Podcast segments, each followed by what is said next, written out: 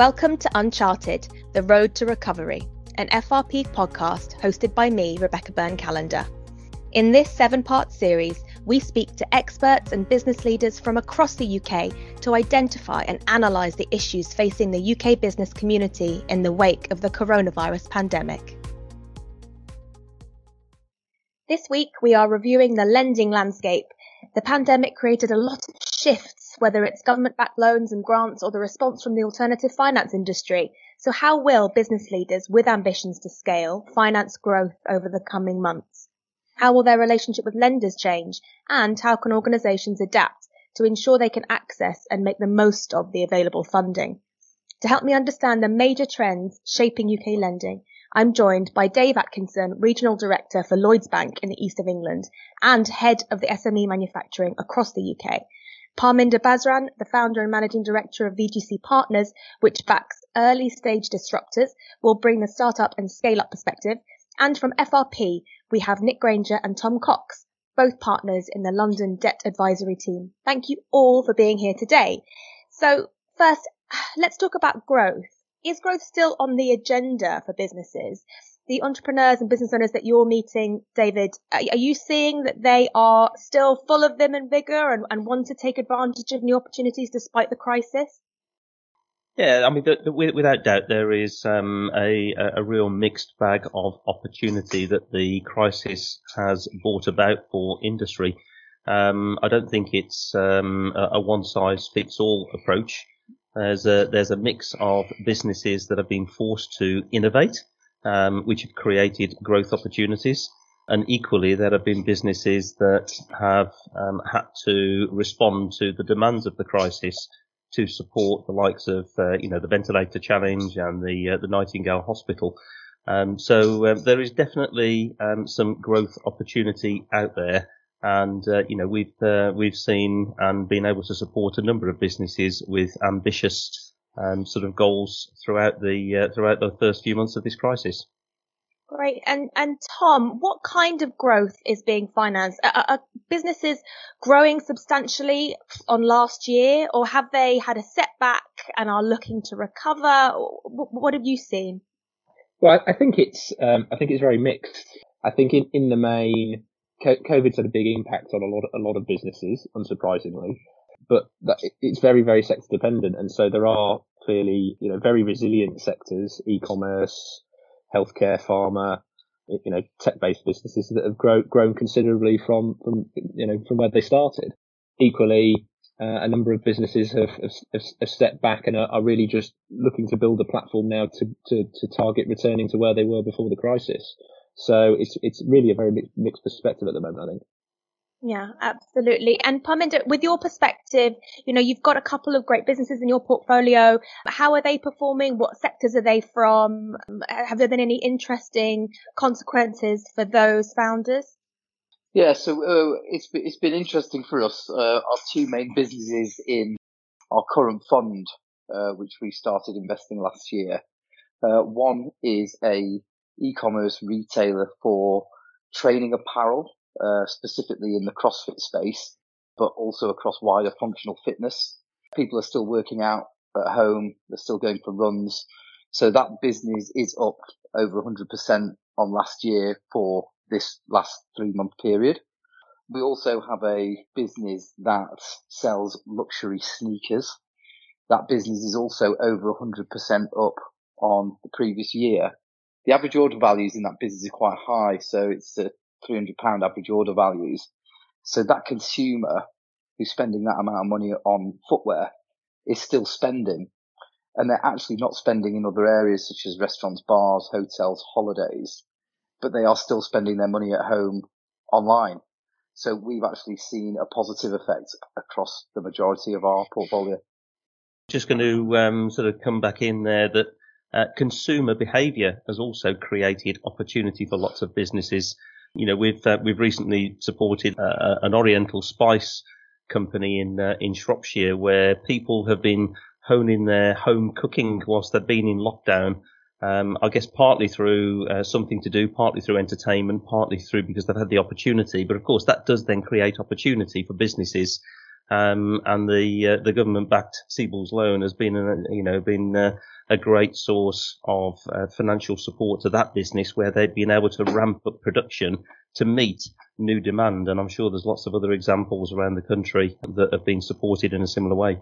And I'm conscious there, David, that when we talk about innovation and businesses pivoting, we're often talking about businesses at the smaller end of the market. Nick, I know that you speak to a lot of business owners um, in the kind of mid-market and above enterprise um, sized businesses. So are you seeing a similar level of innovation, of, of companies pivoting to focus on higher margin activities? Um, and are those businesses looking for finance right now, or is it a different picture?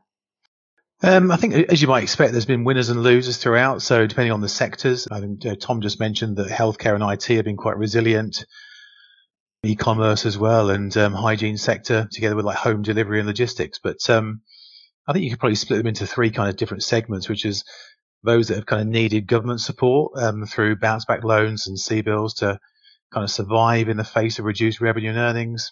You've then got those that have been able to manage without government support, but a lot of those now have kind of um, depleted cash flows um, and less cash at bank.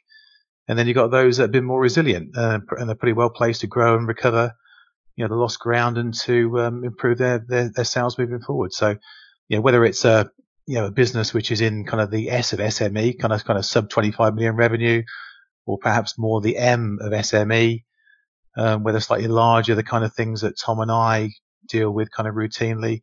I think the trends actually are relatively consistent across the piece, where, you know, good businesses sometimes in poor sectors can survive um, and can prosper. So, you know, recruitment is not a great sector um, through COVID, although healthcare recruitment is, and perhaps I T recruitment is. So I think it needs to be quite clear that, you know, labeling a sector or labeling a, um, a size or shape of business is not necessarily the thing to do.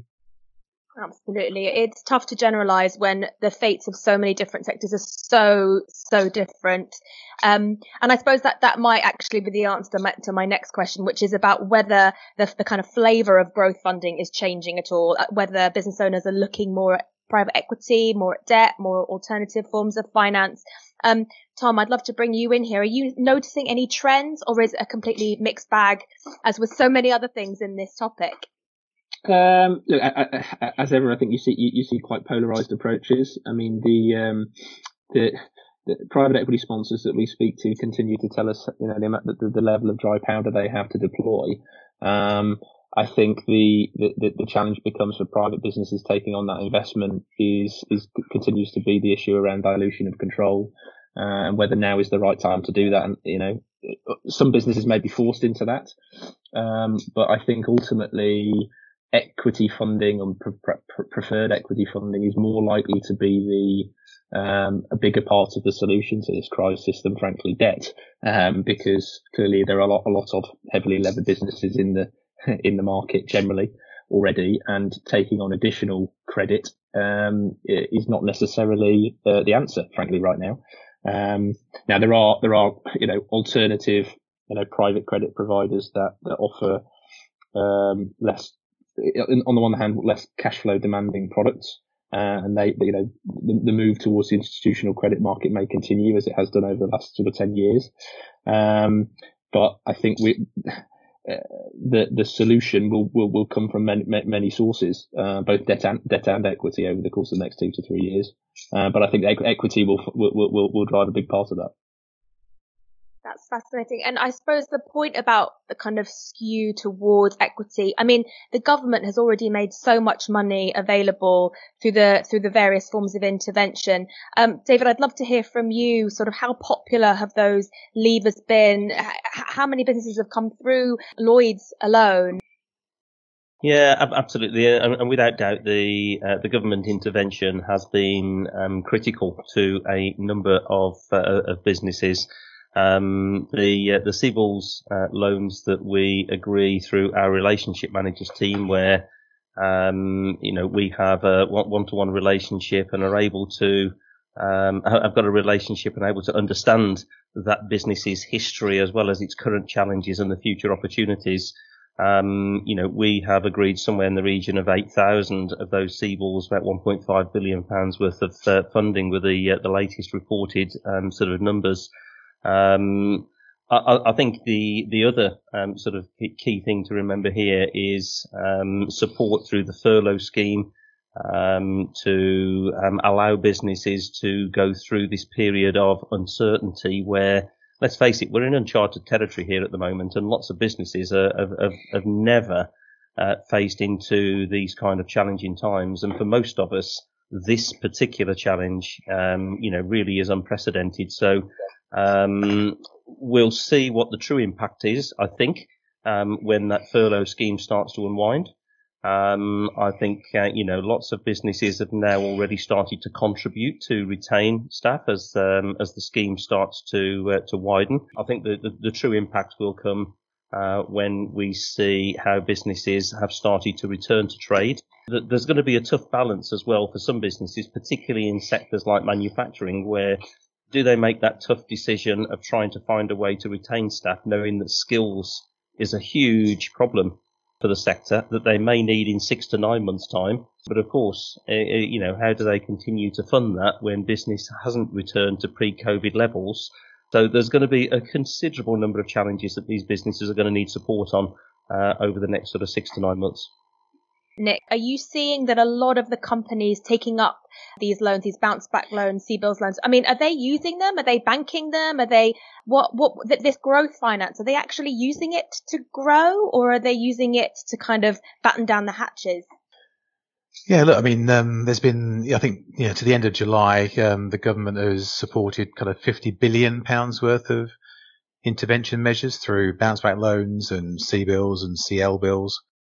And that's to kind of like one point two million S M Es. And the vast majority of those are, you know, are small businesses with, you know, a limited number of employees where they qualify for a bounce back loan of, on average, thirty thousand pounds. So in many circumstances, I think those loans have been used to either survive or to provide dry powder to help them in the coming months. When you look slightly up the curve in terms of the, the slightly bigger businesses, I think that, yeah, growth is there. And as Tom alluded to earlier on, there is a wall of capital, whether that's equity from private equity or whether it's some kind of recapitalization from the government or whether it's debt from the high street banks, asset-based lenders, alternative finance providers. I mean, there's lots of capital around, but they just need to back the right business at the right time in the right sector. No, that makes sense. I suppose, are we worried when we look to the future that when all these emergency loans mature, we're kind of heading into some kind of crisis? I mean, David, you must think about this quite a lot. Are we kind of walking into a bit of a nightmare in a year's time? I, I think it's unfair to make predictions of uh, of what the of what the future holds at the moment. I mean, we uh, you know, if I if I play back at the start of the crisis where we had, not surprisingly, the biggest peak of demand for the government funding schemes. Um, but partway through that, there are still a number of businesses that, uh, whilst they've got the funding, thought they needed the funding, they've not used it to the extent that they originally planned for because they've been very agile and been able to find new ways of, of trading. And of course, they've also used other, um, support mechanisms available. The biggest thing is making sure we're prepared to, um, you know, continue to find ways to pragmatically support, help and guide those businesses. You know, we know that some will undoubtedly face difficulties and, um, you know, those challenging times is, uh, is, is what we're preparing for now to empathetically and, uh, and sympathetically do everything we possibly can to, uh, to deal with that. Absolutely. And I totally hear where you're coming from about the uncertainty and, and the fact that we just don't know. Tom, can you talk to me about whether businesses are, you know, they've often taken some time out of the business. Many have had a little bit of time, maybe downtime, or at least they've regained some of their working day because they're not commuting. They're maybe being a bit more strategic. So a lot of them, are they looking to refinance? Are they restructuring their debt? Are they kind of taking that, that kind of more strategic view with their finance? What have you noticed? It's a good question. I think what what, what this crisis has, has demonstrated is, you know, some management teams have really taken the opportunity to step back and throw their operating models up in the air, if, as a result of necessity, frankly. Um, and, you know, to a certain degree, having the benefit of, of time and, and the ability to step back and think about how you do business has been actually helpful for some. And so whether that's, you know, restructuring your supply chain, changing your production model, you know, maybe moving towards dark kitchens in, you know, for delivery, in, you know, into home delivery for, for, for dining. It's accelerated a lot of that growth. In terms of people looking to refinance the, the loans, I think it comes back to the point Dave made. It's a bit early to tell. I think most, most clients are already thinking about repaying that additional debt as soon as they can. You know, some of them are, are sitting on cash reserves. Uh, and we'll just, you know, assuming that, that, you know, we don't have a second wave, we don't have another lockdown, you know, they will repay it as fast as possible because they don't want that excess leverage. And or they're looking at uh, the structure of those facilities. And then, you know, clearly a number of them will have amortizing elements, albeit structured to their revised business plans, and saying, well, that may well ultimately impede growth over the course of the next two or three years. So we may well need to find a way of refinancing it with a better, perhaps non-amortizing structure. Yeah, Tom, I, um, I, I agree with you actually in terms of, um, businesses reflecting on what they've got, but equally, it's not all doom and gloom because some businesses, um, you know, have maybe taken a bounce back loan as a, a knee jerk reaction. Uh, it's available. Maybe I need something. When you actually get under the, uh, the muck and bullets of uh, what's going on in their business, actually, um, if they had taken or had the guidance to take a little bit more time to assess what they actually needed, we are starting to very carefully refinance some of those bounce back loans into C BILS where the business maybe hadn't considered the true impact, particularly where we start to think about, you know, what that platform is for growth, I guess, is, uh, is, a, is, a, is another question. But where we see businesses coming out of a recessionary period, um, you know, we know that lots of businesses will face cash flow difficulties at a greater level coming out with growth than what they do going into a recessionary period or a, or a downturn. So making sure they've got sufficient and structured in the right way to support growth opportunities, um, you know, is equally as important. And some of that refinancing may well, um, you know, support that. You know, R. Howard is a great example in, uh, in, uh, in, in, in over in the East England where, you know, they've taken, um, around three hundred thousand pounds worth of government support and exactly what you said. They've used the opportunity for the downturn, one, to keep the business trading because some of it was business critical, but equally to invest time to accelerate the growth of, um, you know, eco-friendly products, which they had planned to do, but just never got the time to do. So this will actually pivot them and give them a platform to accelerate growth when we, uh, when we do come out of this. And we talked a lot about the innovation that we're seeing amongst businesses and that this is a time to kind of go for growth if you have a model that works and that you, you know, you're resilient. But I'd like to look a little bit about at, I'd like to look at how lenders themselves may need to change. Uh, so I've been reading a lot about agile lenders, that the rise of the agile lender post COVID. I mean, is that a real phenomenon? Are traditional lenders like banks as well as alternative finance houses, are they changing dramatically as a result of the pandemic, or is that is that kind of just an illusion? Yeah, I'll, I'll take that, um, uh, Rebecca, if you want. But um, yeah, so our, our business kind of spans across, you know, all manner of uh, debt providers, you know, from asset-based lenders um, to cash flow and leverage finance providers to special situations businesses to debt funds and credit funds. And I think um, a big part of the growth, which, you know, this podcast is all about really, is is focused on A B L to a degree because um, as businesses start to trade more, to sell more, they'll have more receivables. So therefore, you know, an invoice discounting or factoring facility is going to become more beneficial to them to fund that working capital requirement. And equally, if a business holds stock and inventory of finished goods or is a manufacturer, um, you know, some kind of um asset-based lending facility to leverage against that asset class is equally going to be good as well. So, you know, I think, you know, you know, advisors generally, F R P specifically, are pretty well placed to help, you know, kind of the, the medium-sized enterprises to, to navigate their way through, um, the challenges that are going to be there from increased working capital demand as businesses start to grow and get back to where they were.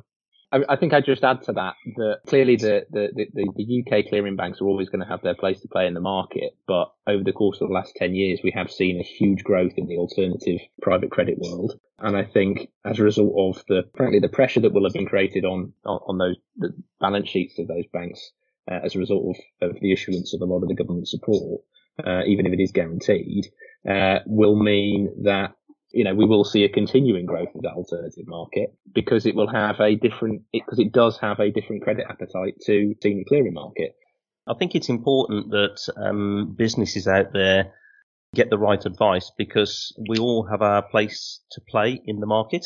Different financiers and different structures of lending, whether it be venture capital, whether it be growth capital, whether it be startup C-corn funding, you know, a traditional high street bank, you know, we all have our place to play, and understanding the role of those different institutions for a business's uh, stage in its life cycle, I think, is really important.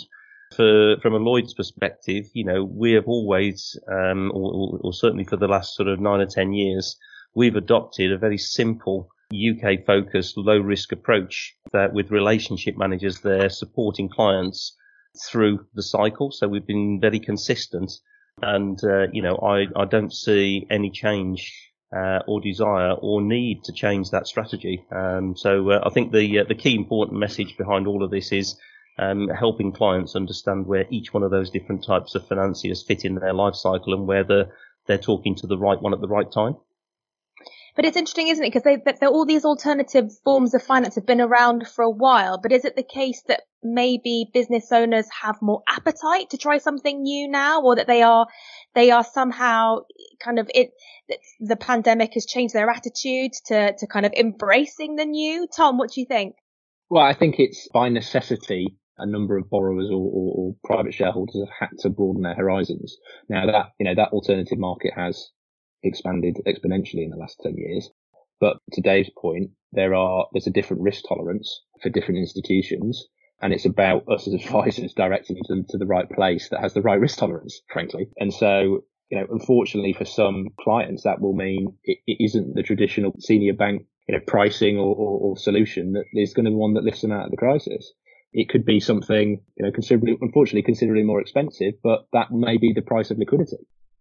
And Parminder, can I bring you in? Have you seen changes to risk tolerance? Are you, do you agree with Tom? We are seeing there's been an uptick in the number of investment opportunities that we've been looking at, and we see that's going to be continuing through the rest of the year and into next year. I think the entrepreneurs that we're speaking to are realizing that, one, they may want to de-risk themselves from their businesses a little bit. So some of them may want to take a bit of cash off the table and just secure their future.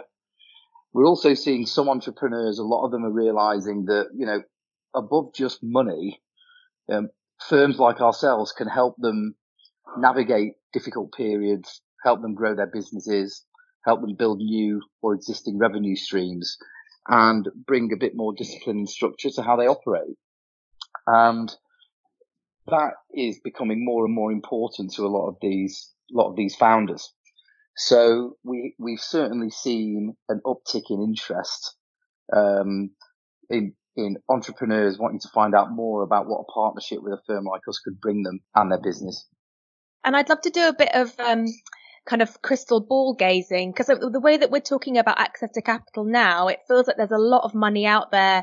Good businesses won't struggle, but what about in a year, two years, three years time? Are we are we imagining that this environment will persist, or are we likely to see big changes? Um, Nick, I might try and pick your brains on this one. Yeah, it's it's nice to uh, to, to gaze into the crystal ball, but I'm not sure any of us actually know what the future holds. Um, You know, I think the, the lockdown and the scale of the government intervention has represented kind of like a historic experiment in many ways. Mm. You know, it's, it's been like a hundred-year storm. The government's put out the sandbags. You know, the water level rose, and we're not sure what's going to happen next. And a lot, a lot of things will depend on whether there's a V-shaped recovery or W-shaped recovery or whatever. But um, irrespective of all of that kind of economic, social background, I can absolutely guarantee there will be a lot of capital still to deploy um, for the right businesses. You know, so whether that's equity through firms such as V G C Partners, or whether that's debt through Lloyds Bank or others, and whether the you know, people access that through F R P advisory is, is, is who knows. But um, you know, there will always be a lot of capital to support good management teams running good businesses. David, you were nodding there. Do you share Nick's confidence? What I do share is that we uh, we don't know what the future holds. Do we know what um, what the next sort of six months, twelve months will hold? We can model, we can uh, we, we can reflect, but we, we genuinely don't know. But uh, what I do know is that regardless of um, you know what uh, economic challenges we face, um, you know our intention um, you know is to be there and support our clients through this, as it will be for. Uh, you know, for for F R P and V G C, exactly the same. I'm sure. You know, we will uh, we will react um, to market conditions at the time and do the very best we can by our clients. And I suppose it it would be worth talking through, given the level of uncertainty and the amount of capital that's available to deploy, and it sounds like w- will consistently be available for the foreseeable, you know, notwithstanding any major changes. What should business owners now look for, particularly in a lender or investor? Um, Parminder, I mean, obviously you advise the companies in your portfolio. You're also in that network. When you're having conversations with entrepreneurs, whether they're in your portfolio or not, w- what are you telling them to look out for, to ask for, to be aware of? Yeah. So for, for, from our from our perspective, I think that we are supporting people who are looking for more than just money, mm. and that's quite a, that's quite an interesting point, because you know you can you can easily take one of these debt facilities, burn through the money pretty quickly, or waste it. The the people that we're meeting and the people that we're interested in backing are interested in building great systems in their businesses, great processes. They probably want to grow in uh, several international markets. They probably want to invest in people. They probably want to be, be invest in marketing. So a lot of what we're doing now is post-investment integration work around the one hundred eighty day plans that we do post-investment to support the businesses. And that's become far more of a focus now. I think that, you know, gone are the days of firms like mine just spraying money around. I think there's a lot more focus on ops. Our business is focused on ops. We have specific operations team to support entrepreneurs. And that's coming into its own a little bit more now, now than just the provision of capital. The point that you said about what uh, your clients are looking for is more than just the lender. Um, certainly our approach to relationship banking, you know, is something that we uh, we work, uh, you know, very proudly with with our with our clients. And I think what they tell us is they want consistency. They want uh, a through the cycle approach to supporting their sort of business needs, so they know what they're going to get, regardless of the challenges of the economic cycle that they're in. But equally, they look for value add. Um, so they want us to be able to signpost them to other support services, not just within the bank, but within connections within the professional community that can help them with any any manner of their challenges that they're facing into. You know, they want that one-stop uh, relationship to uh, to be able to be signposted to get all of the help uh, and support they need uh, from the bank and also from uh, from our connections. Yeah, I don't think anything's changed here ultimately in in, in insofar as lender relationships with, with, with clients. Ultimately, relationship is absolutely critical. And what this, what this period has proven is that, frankly, flexibility and collaboration are the things that are going to, to allow businesses to get out of this crisis. And if you look at in the private equity world or the private equity based businesses, I think lenders have been much more responsive to equity houses that have been collaborative with them in terms of solving the problem. And that's where the relationship has, has proven its worth. And that, you know, I think it will become a little bit less about lowest common denominator in financing, whether it's trying to save twenty-five basis points off the deal or, or, or squeeze some additional flexibility out of the documents. Okay, it'll be an area of the market where that always happens, but it will be about how do we together plot our way out or, or, or put the financing um, solution in place that allows the business to, to grow properly out of the crisis. And when there are bumps in the road, we know exactly how we're going to, each side's going to behave. Nick, I'd like to give you the final word on this. I loved your metaphor about the hundred-year storm, so I hope you've got another one up your sleeve for this. So do you agree that it's all about value add when it comes to picking an investor, picking a lender? Are there other considerations that you are seeing coming to the fore? Yeah, I think the most important thing is is the relationship, as um, as Dave kind of alluded to. So um, when you've got good bankers who are proactive in their regions, you know, trying to support the businesses within the confines of their own their own capital structure, yeah, that, that's where it's at its strongest. But yeah, the, it's not to say that's just the domain of the major banks. I mean, We've got a whole raft of challenger banks as well. You have people like Clydesdale and Shawbrook and Oak North and Metro to a degree, um, who are kind of nibbling at the heels of the of the big four or big five, and they all want to deliver exceptional service. So, you know, it's down to each of those particular providers to try and differentiate their offering and to provide that level of customer contact and customer competence that um, their clients require. Thank you, Nick. I think that's a good place to stop. Um, thank you all so much for your insights. That's been really interesting to, to look at how positive the lending landscape is. And you'd imagine it would be a lot murkier of you, but in fact, it looks like there's a lot to be cheerful about. Thank you all so much for joining me today. And thank you everyone who's listening.